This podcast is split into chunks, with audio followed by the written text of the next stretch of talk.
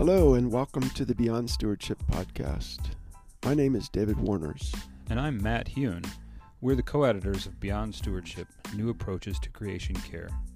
Beyond Stewardship is available from Calvin Press at calvin.edu slash press and major online retailers.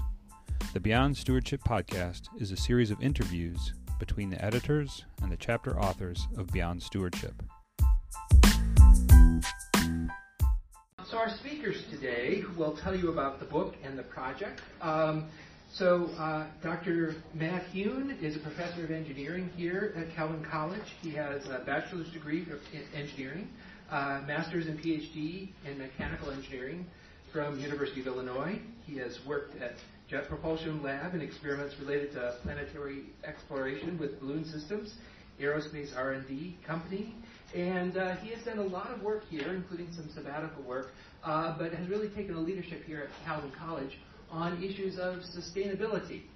Um, I also want to introduce Dr. Dave Warners, um, another editor of this book, um, professor of biology here at Calvin College. He has a bachelor's degree in biology from here, a PhD in botany, ecology, and evolutionary biology program from the University of Michigan. Um, and he works in the particularly the area of restoration ecology, plant systematics and evolution, uh, sustainability studies, and faith-based creation care. Um, he's quite well known, in particular, for his current research on engaging the local community to work together to restore the health and beauty of the Plaster Creek watershed. But before we turn it over to them, uh, this book owes a lot to the Calvin Center for Christian Scholarship. So I want to start by turning it over to Professor student uh, Su- Professor Susan Felch, Professor of English here at Calvin College. Um, she has uh, a PhD from the Catholic University of America um, and has uh, worked um, uh, doing a number of leadership in grant-based programs, including the Lilly Graduate Fellowship Program. But she is particularly well known here at Calvin College and all yeah, quite much more broadly as the director of the Calvin Center for Christian Scholarship. So she will tell us more about that and how this book fits into uh, the broader goals of Calvin Center for Christian Scholarship. So please welcome Professor Susan Felch. Thank you.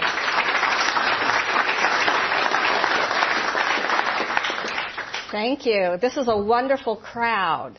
Um, I knew that Calvin University uh, folks love to read, and you're proving it to us. So thank you so much for being here. Eleven years ago, as the newly appointed director of the Calvin Center for Christian Scholarship, I stood right here in this room to announce a book launch. The book launch of this book, The Bibles, Rocks, and Time, Geological Evidence for the Age of the Earth, written by Davis Young and Ralph Stearley, published by IVP Academic in 2008, and supported by a major grant from CCCS, Calvin Center for Christian Scholarship.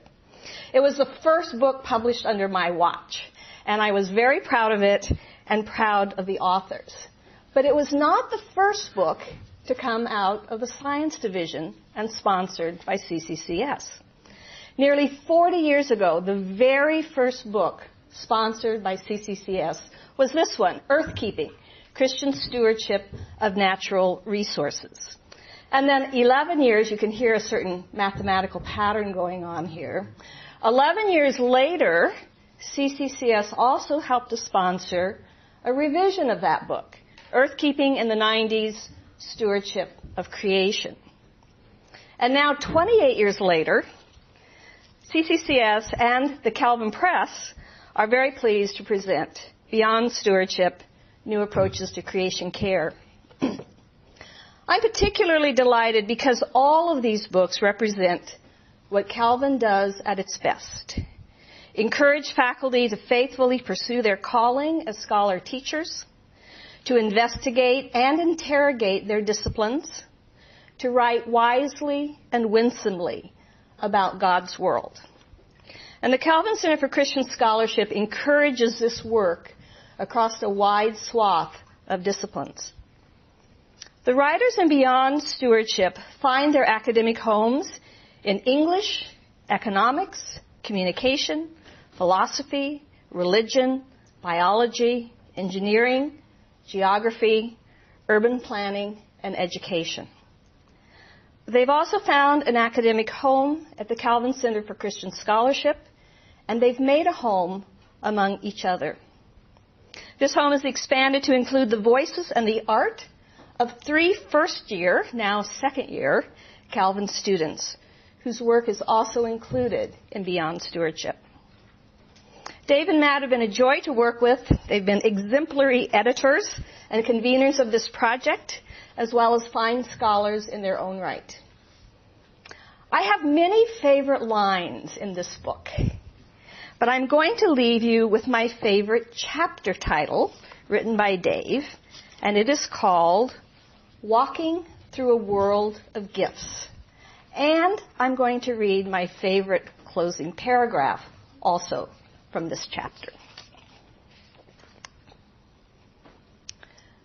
Recognizing that daily we are walking through a world of gifts will cause us to move carefully, to live mindfully, and to consider what we can do in response. Viewing the creation as filled with gifts informs our answer to the question that was raised in the preface. How shall we live? How shall we faithfully live out our lives in grateful ways that will protect, enhance, and restore God's broken yet beloved world? This is the challenge we face. And it is a challenge that holds great relevance for future generations of people and other creatures who will also be living out their lives in a world of gifts. Those generations should be able to expect that God's good gifts will have been preserved or even enhanced, not depleted by those who have come before them. May the lives we live in God's good creation today protect the praise of hearts and mouths and wings and petals of those generations yet to come. We are dreaming of a time when the land might give thanks for the people. Thank you, David Matt.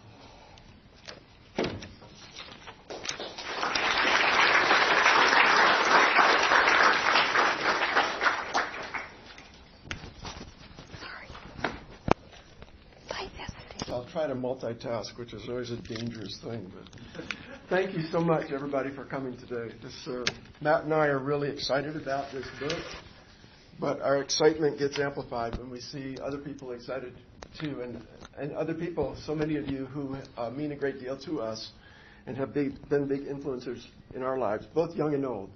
Um, so thanks so much for being here. Um,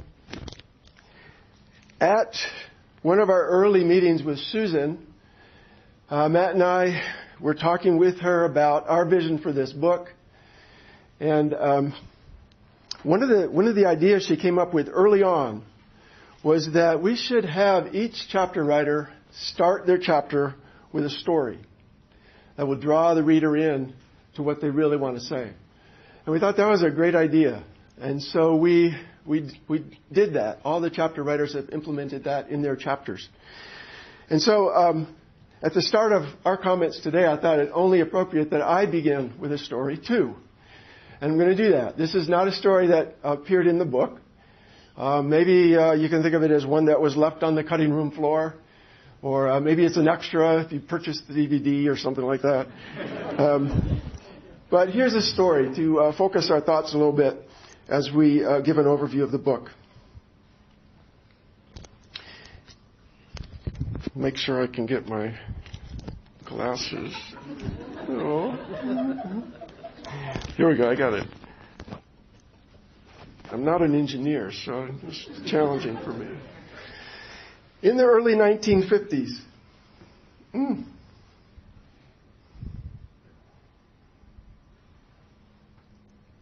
in the early 1950s, a young Ephraim Chacon and his brother Fernando hiked up into a previously uninhabited section of cloud forest in the Talamanca Mountains in southern Costa Rica. They found a relatively level area along the Savegre River, where they homesteaded. Over the next decade, Ephraim and Fernando cleared parts of the pristine cloud forest, and Ephraim, his wife Caridad, and their family started a dairy operation. They populated the previously uninhabited valley with 11 children and with way more than 11 cows. The family became quite successful. The children helped in various tasks by milking cows, making cheese, butter, and transporting their products to sell in the large cities of Cartago and San Jose. In the early 1980s, because his children had married and began having children of their own, Ephraim decided it was time to significantly increase their dairy herd. To accommodate this, more cloud forest needed to be cleared.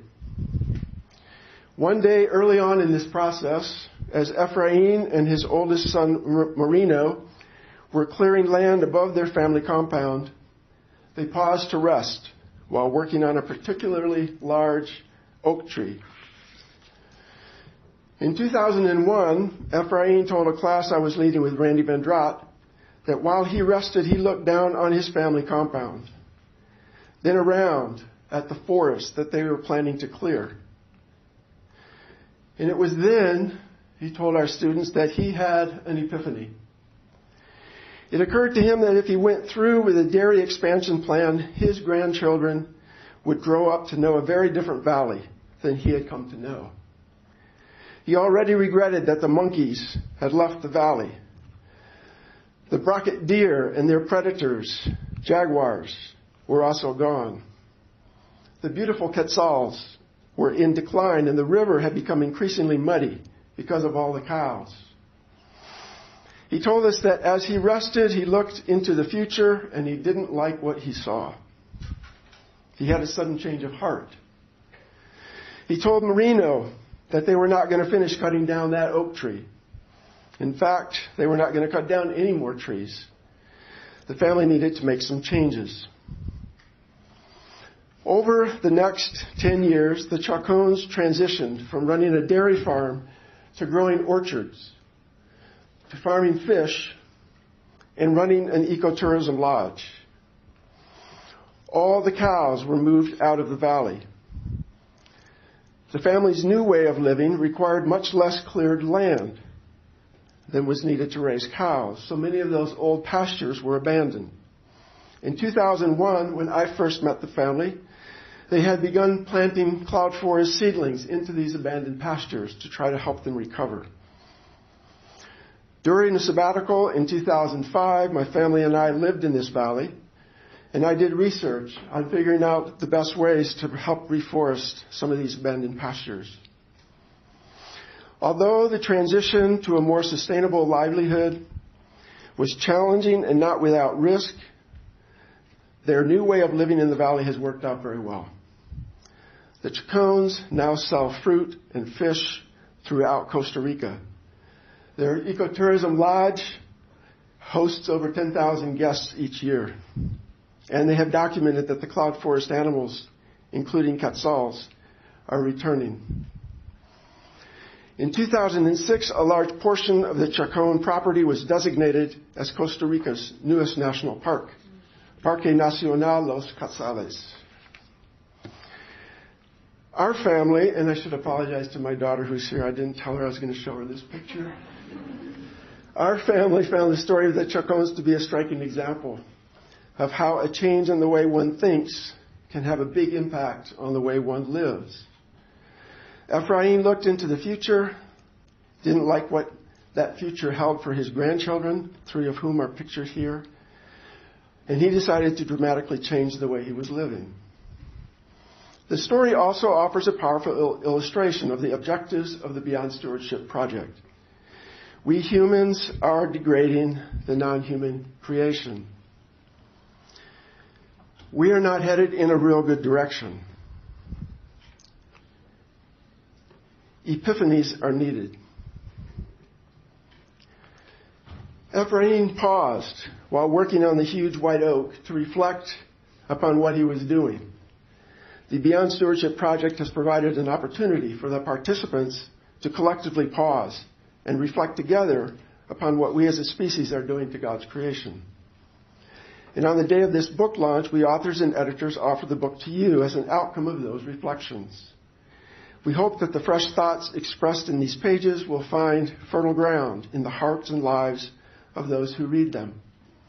And perhaps some new ways of thinking will lead us all to new and better ways of living.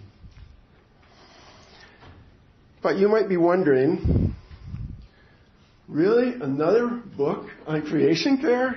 Don't we have a couple really good ones already? And the answer is yes, we do. And we want to be very clear about this. The earth-keeping books that Susan mentioned, also done by a group of Reformed scholars, Gene Dykema, Cal DeWitt, Vern Ehlers, Peter DeVos, and edited by Loren Wilkinson. And their emphasis on approaching creation as Christian environmental stewards was a significant improvement over the prevailing notion of dominion. Matt and I, and I suspect many people here, have been richly blessed by their efforts and by the efforts of many others who had a strong commitment and lived it out uh, to God's good creation. But 1980 was 39 years ago. And the second updated edition was 28 years ago. And the world has changed dramatically since then. And as times and understandings have advanced, the limitations of a Christian environmental stewardship model have become clearer. So, what are those limitations?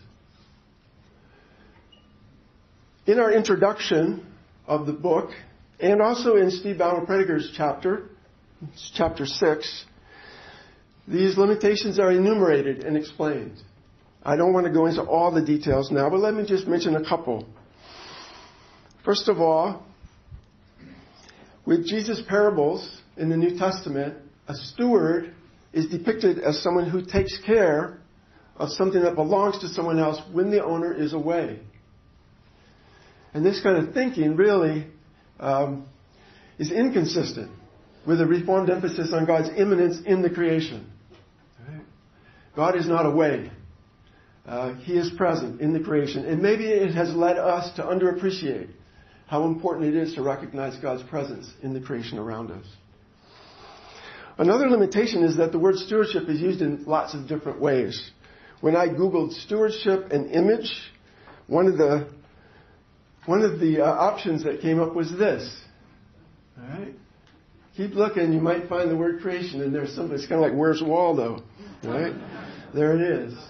Right, but it gets confusing if we're talking about stewardship. What are you talking about? All right, so a lot of the original meaning of stewardship that was articulated in the earth-keeping books has sort of um, been diluted over time. So instead of trotting out all of these different limitations, I, I, did think I would read to you a section from the foreword, where Bill McKibben, who wrote our foreword, uh, does a nice job of summarizing the limitations of this concept. So Bill writes, as the authors of this book point out, stewardship is a limited idea, suggesting at best a dutiful sense of earnest commitment. For some reason, the word always gives me the nagging sense that it's time to, again, to mow the lawn. it is not particularly joyful. It misses the gospel call to love. Oh, and beyond that, it clearly isn't working. But if stewardship, then what? Are there better ways to envision our relationship with creation? The answer is yes. And the different authors in this book have done a really beautiful job of articulating some of those fresh new ideas. And we feel that this book is a really good example of one of the well-known mantras that you hear around Calvin fairly often, which is reformed and always reforming. The audience and purpose of this book our intended audience for Beyond Stewardship is Christians who have a passion for and concerns about God's creation. Its purpose is to equip Christians to live better in the creation by helping us all think more intentionally about the relationship between humans and non-human creation in which we are necessarily and thoroughly embedded. We urge readers to envision with us a future in which all Christians, as well as their churches and denominations actively work towards a more sustainable world. Some of the themes that emerge in this book now uh, are going to be described to you by Matt. So we're going to switch places at this point. And he did. Oh, you have your own glasses. Yes, I do. That's not what I need. I just need the microphone.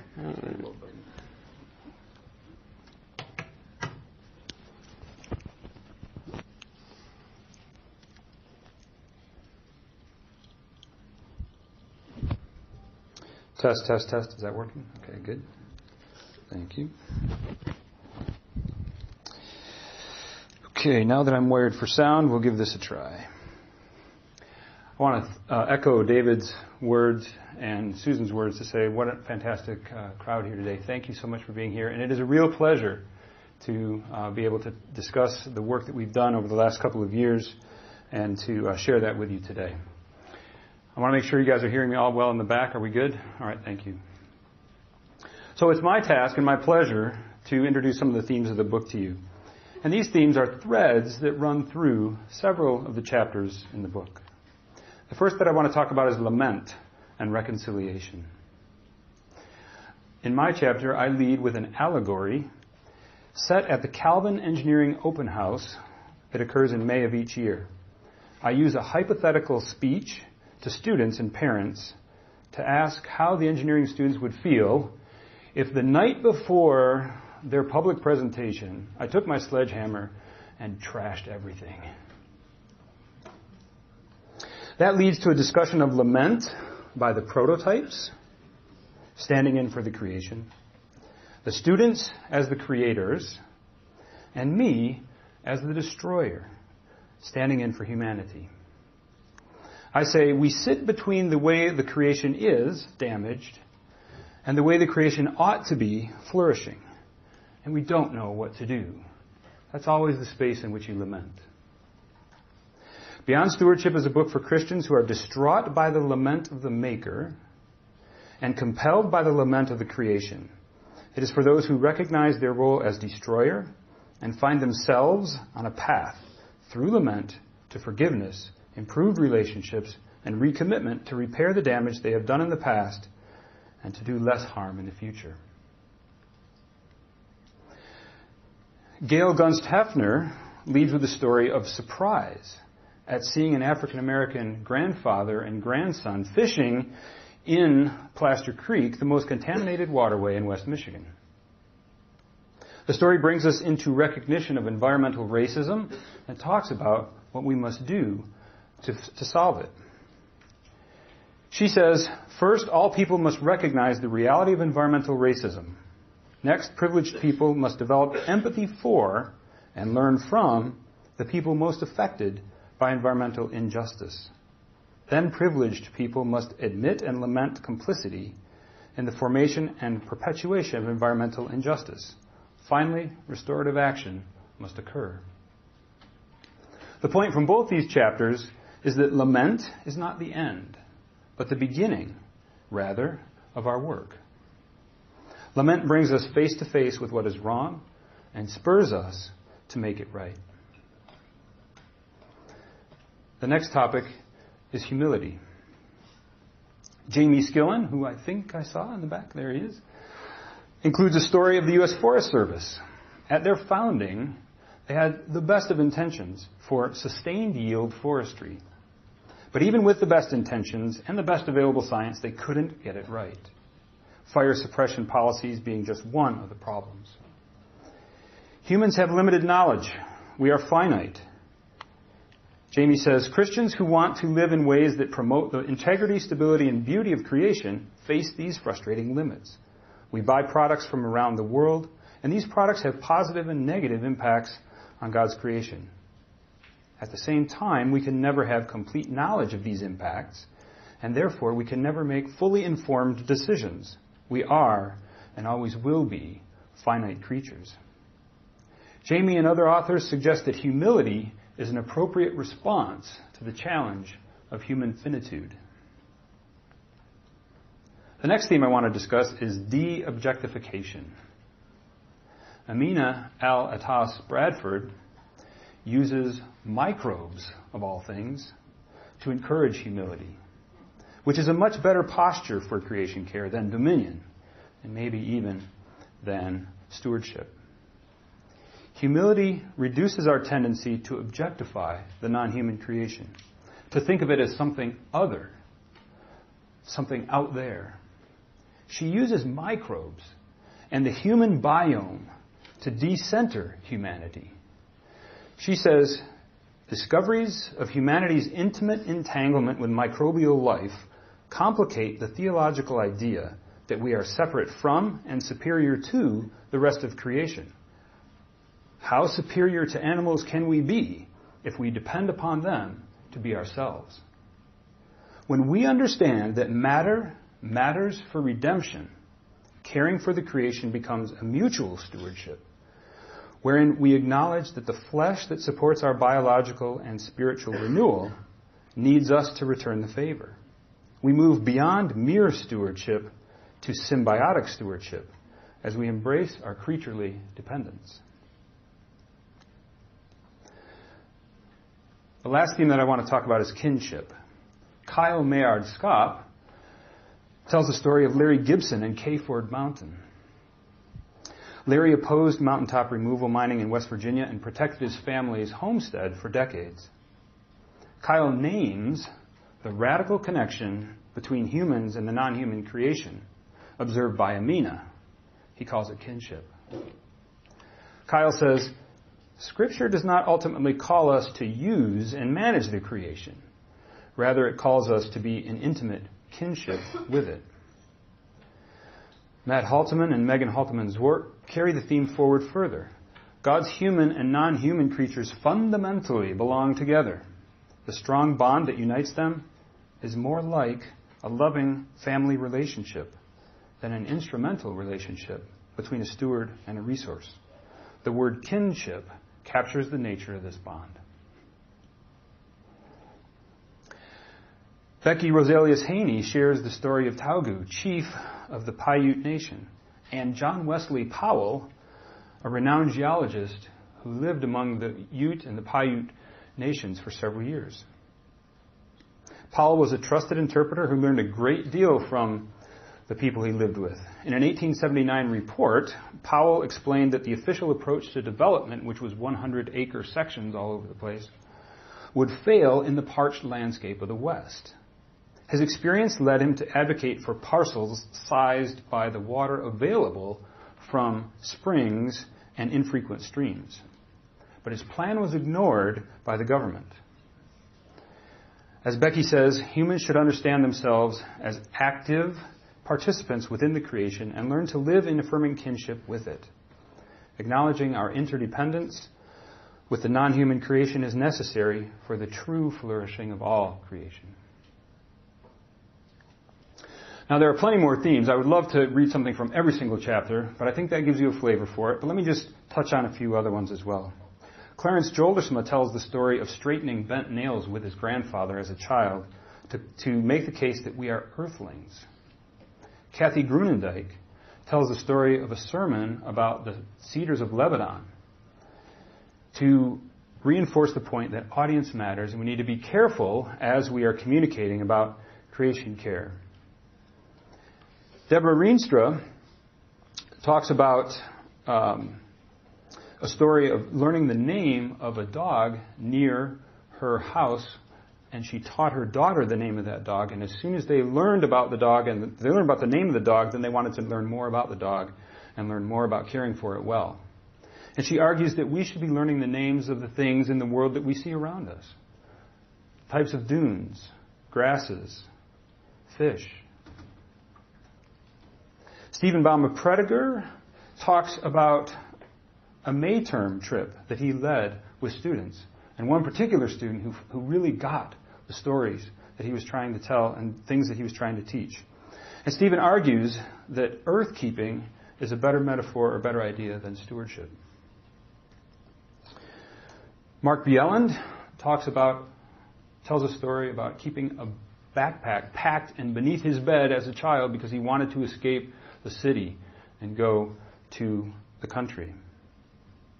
But he learned as an adult that even cities, also cities, need to be places where we practice creation care and that we're careful about how we treat them as well.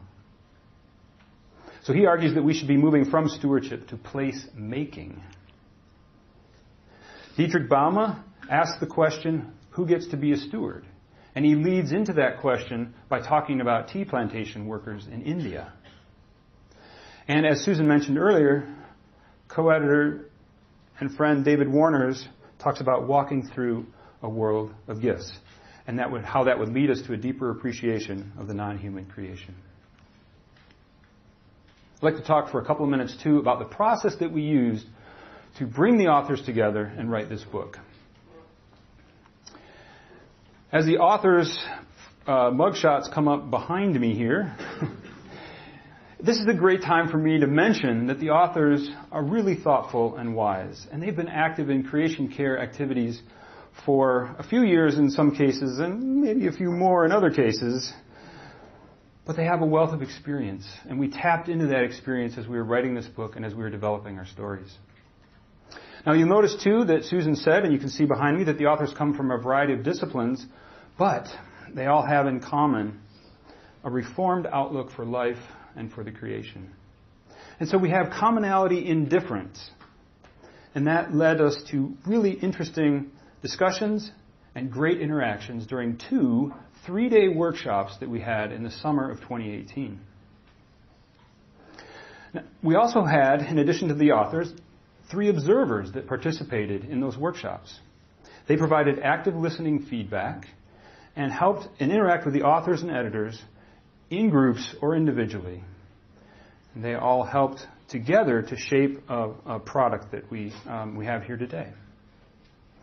Now, some of these authors and observers are here today, and later on, when we shift outside here for uh, refreshments, um, they will be. Uh, there's going to be, I think, a table where we're selling a few books, and we got a bunch of pens. The authors and observers will be circulating, and you can um, ask them for an autograph if you'd like to pick up a book. During these workshops, we had morning work every day. So these are planned times when David and I organized for the authors and observers and editors to get together and work in the greenhouse, do buckthorn removal, plant seedlings. It was a time to get together and socialize, to be sure, but it was also an opportunity to discuss our chapter ideas and discuss other things we were thinking about. And as we did this, we wanted to create a, co- a comfortable environment where it was okay to be vulnerable with the others and build trust among all the authors.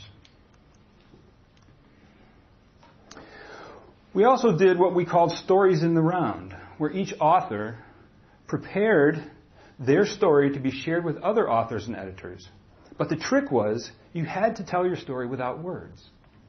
So on the sheet, on these, these sheets, we had to, the authors draw their story and then tell verbally their story to everybody else. And we indexed people around the room so they had to tell their story repeatedly. In that process, the authors found out what resonated, what worked, what didn't work. How did they want to tell the story that brought readers into the book? And it allowed them to refine their story and tune it to be just right. We also asked the authors at one point to arrange yourselves in the order in which you think, you authors think the, the chapters ought to be. so this provided quite a bit of, you know, you'd think this would be like a two minute exercise. Oh no. right? It provided quite a bit of frivolity and a lot of fun but it also gave us a chance to take a really nice team photograph. We were intentional about seeking the connections among the chapters, and the observers helped a lot with this. This diagram shows some of the links that we noticed as we were working through these workshops among the authors. This leads to a notation in the manuscript where we have in parentheses, see author name, comma, chapter number. And this is an indication to the readers that what you are reading right here resonates with other places in the book. So the point here is that we tried to create a different kind of edited book. This is not a collection of standalone chapters. Rather, it's an organic whole, or we hope it's an organic whole, with lots of interconnections informed by personal and intellectual relationships among the authors. Now, David and I have been busy developing several resources for Beyond Stewardship. And I'd like to share some of those with you today. The first is at the back of the book, in an appendix, we have a series of discussion questions. So for each chapter, we have three to five questions that could be used in a small group conversation setting. So if, you're, if you read the book and you like it and you want to share it with other people, maybe it's an opportunity to do that in a small group setting at a church or a school function, whatever. We've got a podcast.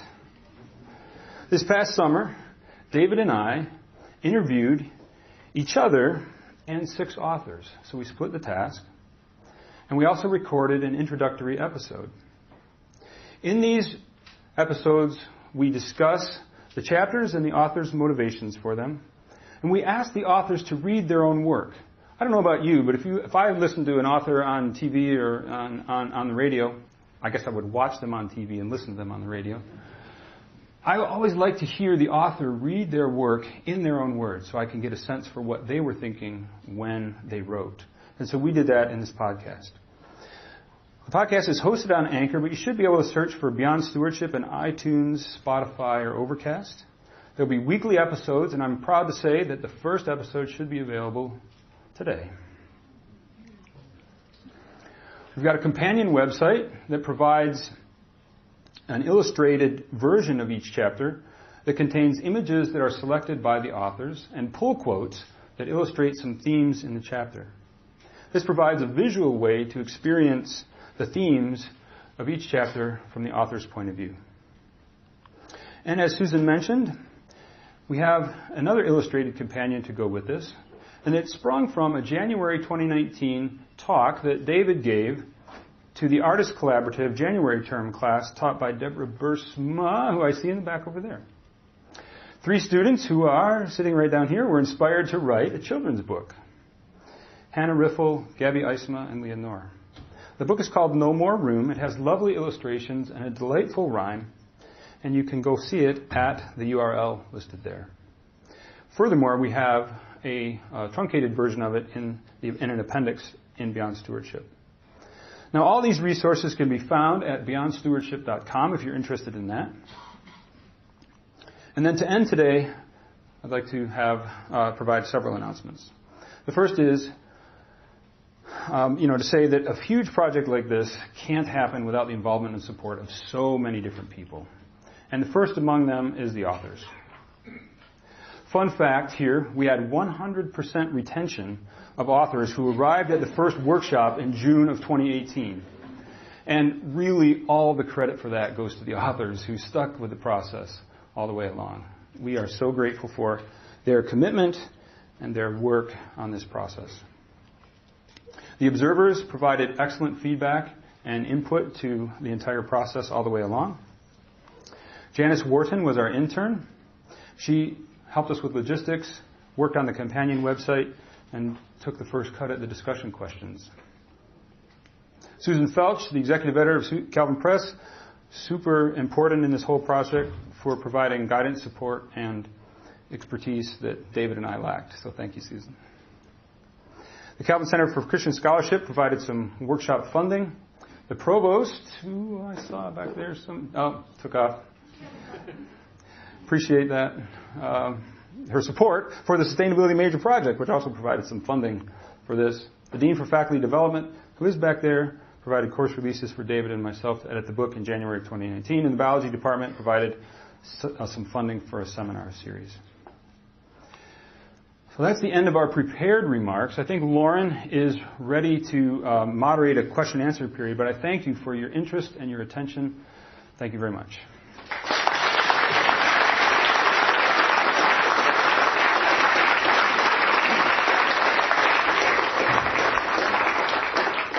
So you know how this goes. Uh, let's take questions for our speakers, our authors. Did you always have a fixed number of authors, like certain people in mind, or were those like budget resources constraints?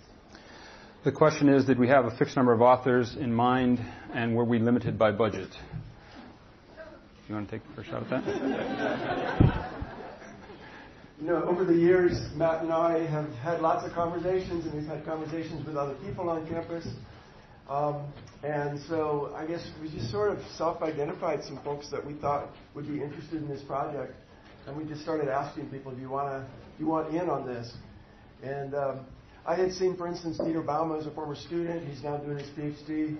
But I had seen him at a couple conferences, and when he would ask me, "Hey, what are you working on?" I said, "Well, I got this idea." He said, "Boy, keep me in the loop because that sounds really good." So, just lots of interactions like that. And then when we um, actually came down to it, we started making a list, and there were more than 12 people, but these were sort of the first 12 that came to our mind, and, and uh, so that's the number we decided to go with. I don't know if there was anything more formal about it than that. Yeah, it's interesting too. You asked about the finance side of it. Um, we went and found the money to support the 12 people that we um, that were already on board with the project. 12 is a great number, by the way. If you're ever uh, organizing a project like this, 12 is a good number because you can have pairs, you can have threes, you can have fours, you can have sixes. It works great. Just a little logistical bonus material for today. Yeah, Ari? Can you say something about the afterword to the book? Yeah. That you asked the first team, earthkeeping team, to respond to your uh, project. Right. So the question is about the afterword and um, how did that come to be? Go ahead. Okay, I get to go. Um, so the first thing to say is that, as David mentioned earlier, we are incredibly grateful to the authors of Earthkeeping and Earthkeeping in the 90s because it's their shoulders upon which we are all standing. The second thing to say is that we wanted this book, Beyond Stewardship, to start a new conversation. And it seemed only fitting to us to have the new conversation include voices that have been talking about this topic in the past. And so we invited the surviving members of the Earthkeeping team from the 80s and 90s to not give a review, but more give a response, to give the afterword, to say, let's set this in a little bit of context. Let's understand where we were back in the 80s and 90s. And let's talk about how this new book fits in that context. And uh, we think they did a fantastic job of doing that.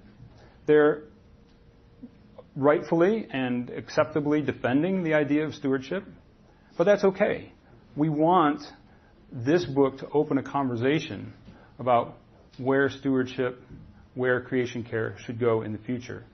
And um, we're really grateful that they agreed to to participate in our project in this way. And we were fantastic. We were just thrilled to give them the opportunity to have a platform to, to share their voice and speak into the discussion as well. Do you want to add anything more to that? That's great. Okay. One more? Yeah. One more question? Claudia. Can you say something about your choice of the visual image for the cover? I imagine it's Repeat, Yeah, the, so, repeat the um, question first. The, oh yeah, repeat the question. So Claudia's wondering about the visual image for this book. We actually spent a lot of time searching for images. We wanted a, um, a picture that reflected the picture that's on the cover of the original Earthkeeping book, which is a bunch of cooling towers that are more the source of pollution and degradation of creation. And so Beyond Stewardship, uh, we'd like to think of it as a sober, hopeful book. Uh, and um, the, the wind turbines are reflective of um, more hopeful ways that we can move forward into the future. So thanks for asking that. But we wanted to find them that they're you know, green below, blue above, and about the same number of wind turbines as cooling towers and all that sort of. Then we found one actually that we loved, but we were going to have to pay quite a bit of money to use it. Susan, that idea.